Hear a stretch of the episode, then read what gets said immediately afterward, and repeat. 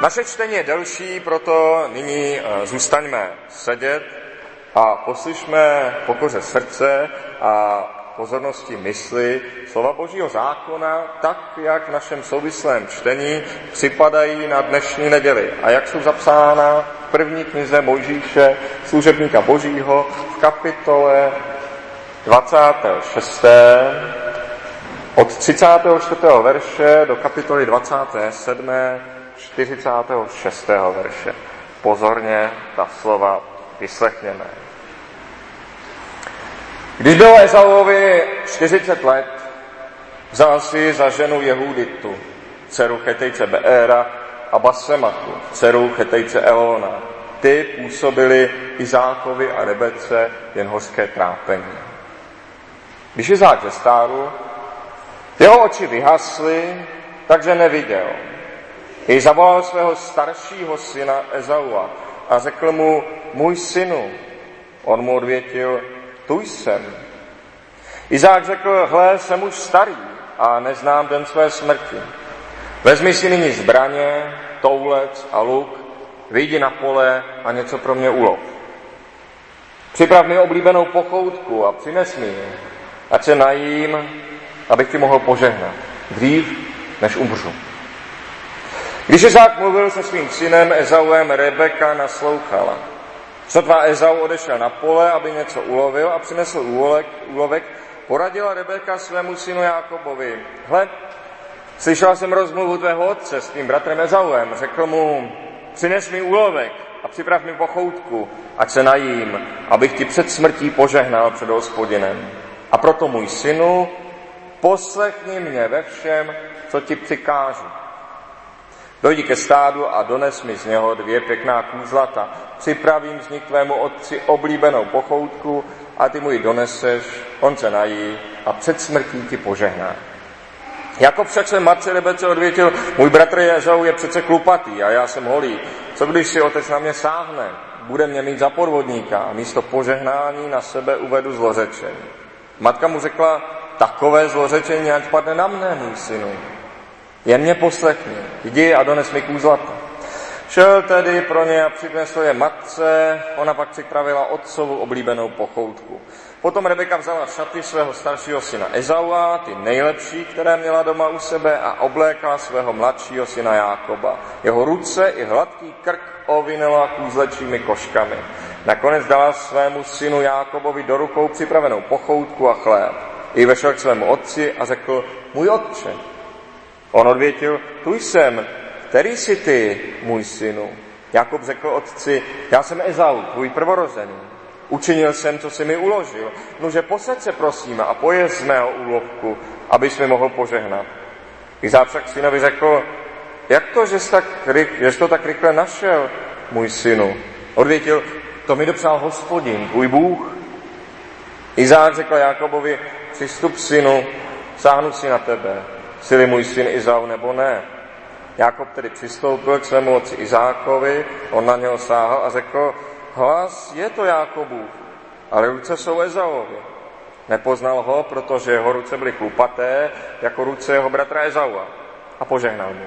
Řekl, ty jsi tedy můj syn Ezau. Odvětil, jsem. Pak řekl, předlož mi, ať pojím z úlovku svého syna, abych ti mohl požehnat. I předložil mu a on jedl. Přinesl mu i víno a on pil.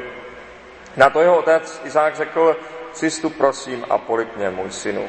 Přistoupil tedy a políbil ho, když Izák ucítil vůni jeho šatu, požehnal mu slovy, hle vůně mého syna jako vůně pole, jemu žehná hospodin. Dej ti Bůh z rosy nebes a ze žírnosti země i hojnost obilí a moštu. A ti slouží lidská pokolení, ať se ti klánějí národy. Budeš panovat nad svými bratry a synové tvé matky se ti budou klanět. Kdo prokleje tebe, bude proklet, kdo žehnat bude tobě, sám bude požehnán. Když Izák dělal Jákobovi požehnání a sotva, že Jákob od svého otce odešel, přišel jeho bratr Ezau znovu. Také on připravil pochoutku, přinesl ji otci a řekl, Nech můj otec povstane a nají se súlovku svého syna, aby mi mohl požehnat. Jeho otec Izák se otázal, kdo jsi? Odvětil, jsem tvůj syn Izau, tvůj prvorozený. Tu se Izák roztřásl a zalomcoval jim zděšení. Kdo to vlastně ulovil úlovek a přinesl mi jej? Odepřel jsem pojedl dříve, než si přišel a požehnal jsem mu. Požehnaný také zůstane. Jak Ezau slyšel otcova slova, dal se do hrozného hořkého ksiku a nalehal na otce, požehnej mě, také mě, otče. On odvětil, přišel lstivě tvůj bratr a vzal ti požehnání. Ezau řekl, právě dostal jméno Jákob, to je úskočný. Už dvakrát se mě jednal úskočně. Připravil mě o prvorozenství a nyní i o požehnání. Otázal se, pro mne už požehnání nemáš? Izák Ezauovi odpověděl, Hle, ustanovil jsem, aby nad tebou panoval a všechny jeho bratry jsem mu dal za služebníky. Zabezpečil jsem jej i obilým a moštem. Co bych mohl udělat pro tebe, můj synu? Ezau si odpověděl, což máš jen to jediné požehnání, otče. Požehni mě, také mě, otče. A Ezau zaupěl a rozplakal se. Jeho otec Izák tedy odpověděl, tvé sídliště bude bez žírnosti země, bez rosy z hůry, rosy nebeské. Budete živit meč Avšak svému bratru budeš sloužit, jen když se budeš toulat bez domova, setřešeš jeho, jeho ze své šíje. I zanevřel Ezau na Jákoba pro požehnání, jimž mu jeho otec požehnal a řekl sám k sobě, mému otci se blíží dny truchlení, zabij svého bratra Jákoba. Když byla Rebece oznámena slova jeho staršího bratra Ezaua, dala si zavolat svého mladšího syna Jákoba a řekla mu, tvůj bratr Ezau pomýšlí na pomstu chce tě zabít. Proto mě nyní poslechni, můj synu, hned prchni k mému bratru Lábanovi do Cháranu. Zůstaneš u něho nějaký čas, dokud rozhořčení tvého bratra nepomine. Až se bratru v hněv od tebe odvrátí a on zapomene, co jsi mu udělal, pošlu pro tebe a vezmu tě od tamtu. Proč mám být zbavena vás obou v jednom dni?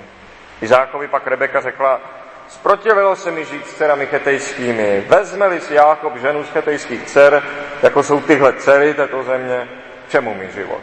Amen. Tolik je slov Božího zákona.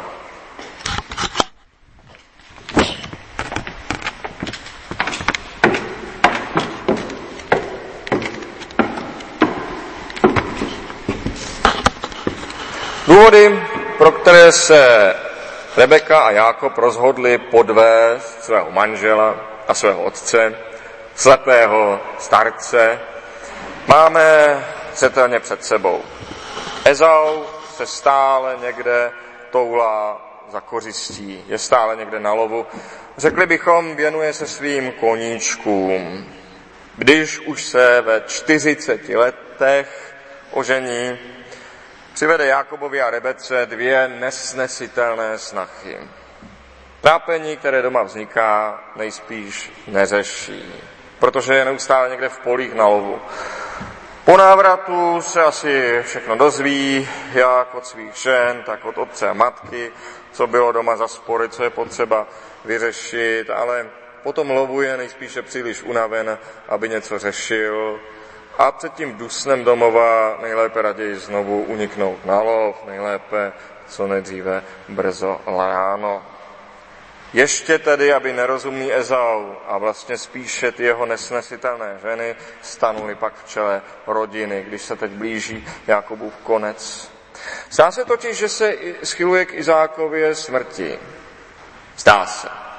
Izák ovšem bude žít ještě dalších 43 let. 43 let, to je docela hodně. Jako vícero věcí v tomto příběhu, skutečně se to jenom zdá, že zemře, ale ještě nezemře, jenom to vypadá. Již dříve ten jakoby hodný syn Jakoby, hodný syn Jakob, co se drží doma, sám rozhodl, že lepším prvorozeným by byl on, než jeho hloupý bratr.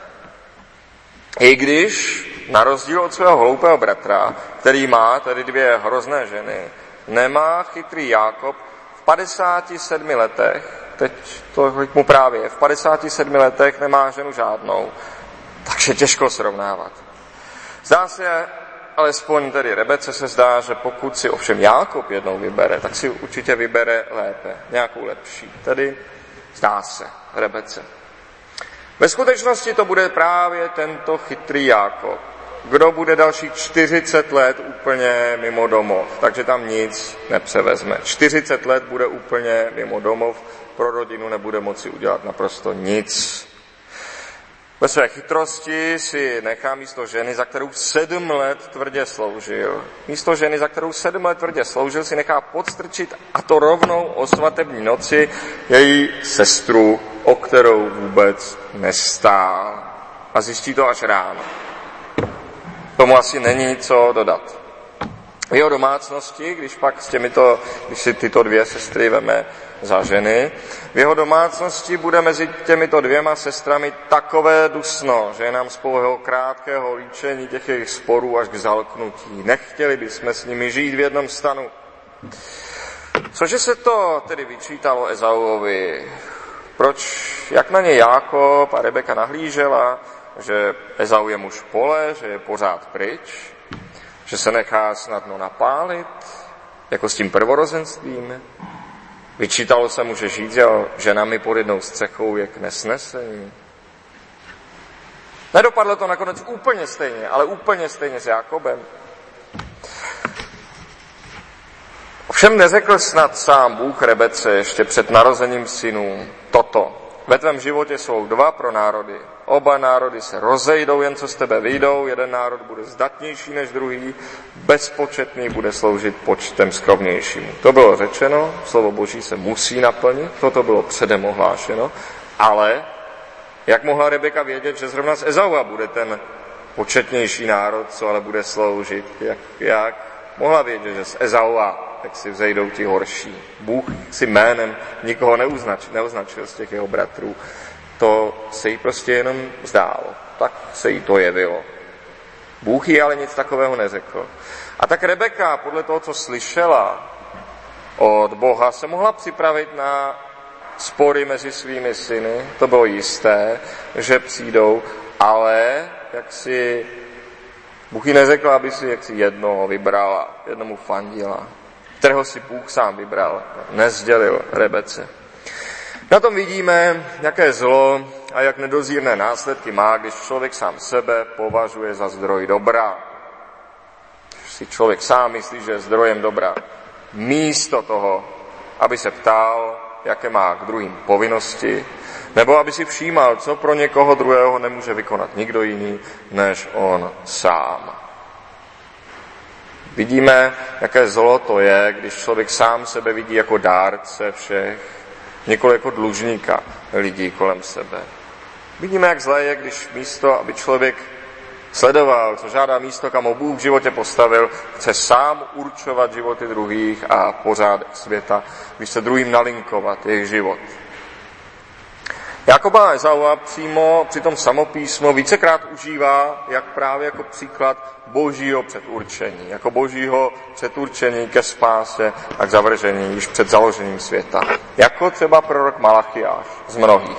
Prorok Malachiáš píše, zamiloval jsem si vás, pravý hospodin, vy však se ptáte, kde je důkaz, že nás miluješ. Což nebyl Ezau Jakobův bratr, je výrok hospodinův. Jakoba jsem si zamiloval, Ezau a však nenávidím. A poštou Pavel pak píše, také Rebeka měla obě děti z téhož muže, z našeho pravodce Izáka. Ještě se jí nenarodili a nemohli učinit nic dobrého ani zlého, aby však zůstalo v platnosti boží vyvolení, o kterém bylo předem rozhodnuto a které nezávisí na skutcích, nebož na tom, kdo povolává, bylo jí hned řečeno, že větší bude sloužit menšímu.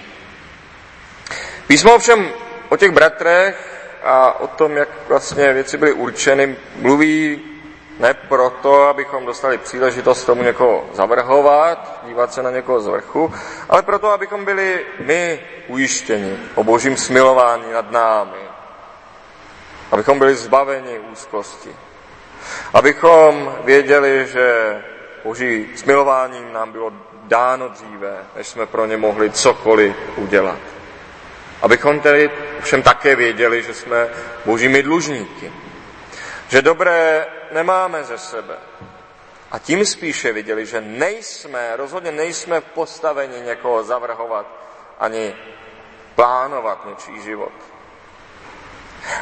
Právě ti, kdo nevěří v boží předurčení, právě ti, kteří nevěří, že Bůh určil konce člověka, právě takový mají sklon sami sebe, sami předurčovat životy druhých, linkovat druhým život, jako zde Rebeka a Jákob udělali Ezauovi. My jsme však byli ujištěni o svém vyvolení právě proto, abychom se nedomnívali, že si své místo musíme ve světě vydupat na úkor druhých za každou cenu, aby se na nás náhodou nezapomnělo. Ale abychom si byli jisti, že Bůh o nás ví, že na nás nezapomíná, že ve všech těžkostech i ponížení své místo u Boha nestratíme, že nám je nemůže vzít žádný z lidí. Konečně Jákob nakonec tohle po událostech svého života, Jákob tohle ve svém převážně mizerném životě poznal velmi dobře. Po všem zlém, po všem tom marastu jej Bůh nakonec dovedl k jeho cíli a učinil ho dědicem země. Ale v tomto příběhu, tady na začátku vidíme jenom samou faleš a nerozumnost těch, kteří si připadají rozumní ve vlastních očích. Vidíme Rebeku, která se schlíží v synovi, který se jeví oproti Ezaově příšerné rodině dobře a jeví se dobře zejména proto, že kdo se neožení vůbec, nemůže se samozřejmě oženit ani špatně. A kdo nic nedělá, také nic neskazí. Kdo nemá žádnou rodinu, nemá ani mizernou rodinu. Jakob se cítí nadřazen svému bratru, ve svých očích by rodinu řídil lépe, byl by lepším dědicem, nicméně i ve svém pokročilém věku 57 let, 57 let, poslechne, když matka řekne přesně tato slova, můj synu, poslechni mě ve všem, co ti přikážu. No jako poslechne. A jeho největší starost je tato, co když si otec na mě sáhne, bude mě mít za podvodníka, místo požehnání na sebe uvedu zlořečení. Tedy jeho největší starost je, že si to u svého tatínka skazí. Nikoli, že podvede slepého otce, jehož měl být stráží. Nikoli, že zničí život vlastnímu bratrovi. Koho netrápí.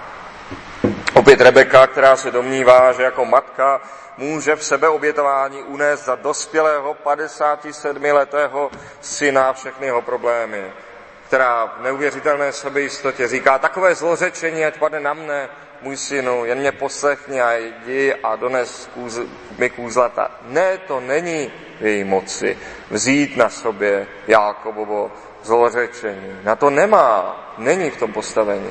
Rebeka nebude sama putovat pustinou a divočinou, nebude sama nocovat v divočině jako Jákob. Bude, až bude utíkat se svým bratrem. Ne, nemůže na sebe vzít jeho zlořečení.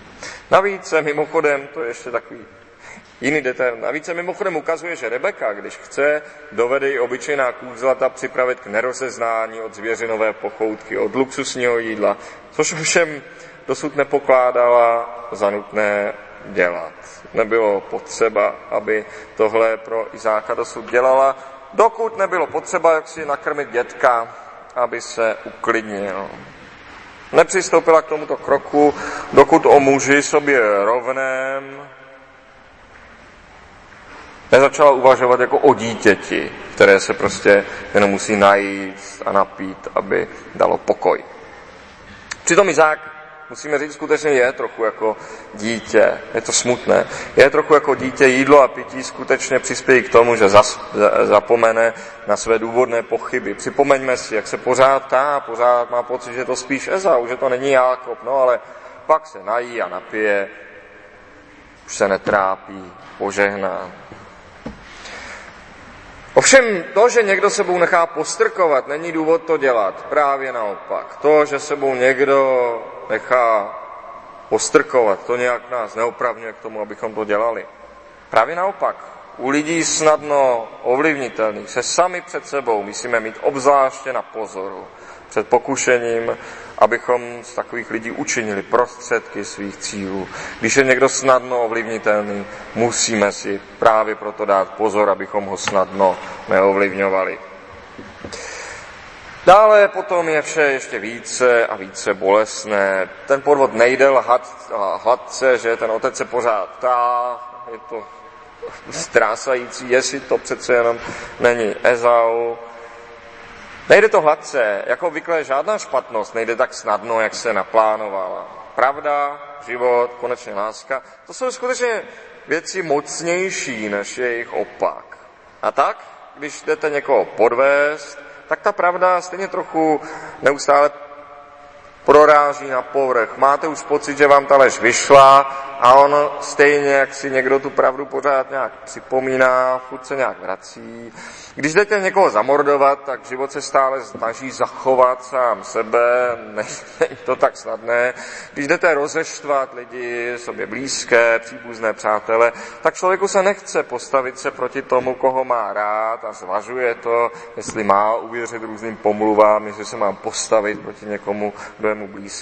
A tak Znešené věci nejde jenom tak jednoduše podetnout a je hotovo. Na to jsou příliš živé. Po znešených čistých věcech je třeba neustále dupat a šlapat, protože stále znovu vyráží k životu. Jenom tak lze jednat špatně. Musíte stále šlapat po tom, co je čisté, co je svaté. Tak také Izák stále tuší pravdu a Jakob musí pořád a pořád lhát. Dodejme ovšem, že jistě Ezau nebyl žádný člověk, nebyl žádný člověk. Ezau nebyl žádný člověk, byl to neřád. Ale nikdo není takový neřád, aby druzí lidé mohli předurčovat celý jeho život. Nikdo není takový neřád, aby mu lidi mohli nalinkovat jeho život pro něj, aby mohli určovat, co je pro něj dobré. Ani nespravedlivého člověka nejde trestat za to, když dělá něco dobrého jako byl Ezau potrestán, že šel poslušně splnit přání svého otce. A právě v tu chvíli byl podveden, když dělal něco dobrého, něco slušného, něco spravedlivého. Ani zlého člověka není dobré zasáhnout tehdy, když se raduje z něčeho dobrého. Jako se Ezau těšil na požehnání a radoval se z upřímné lásky svého otce. A právě tehdy ho Jákob s Rebekou zasáhli. Je přece psáno, Nebudeš ve svém srdci chovat nenávist k svému bratru.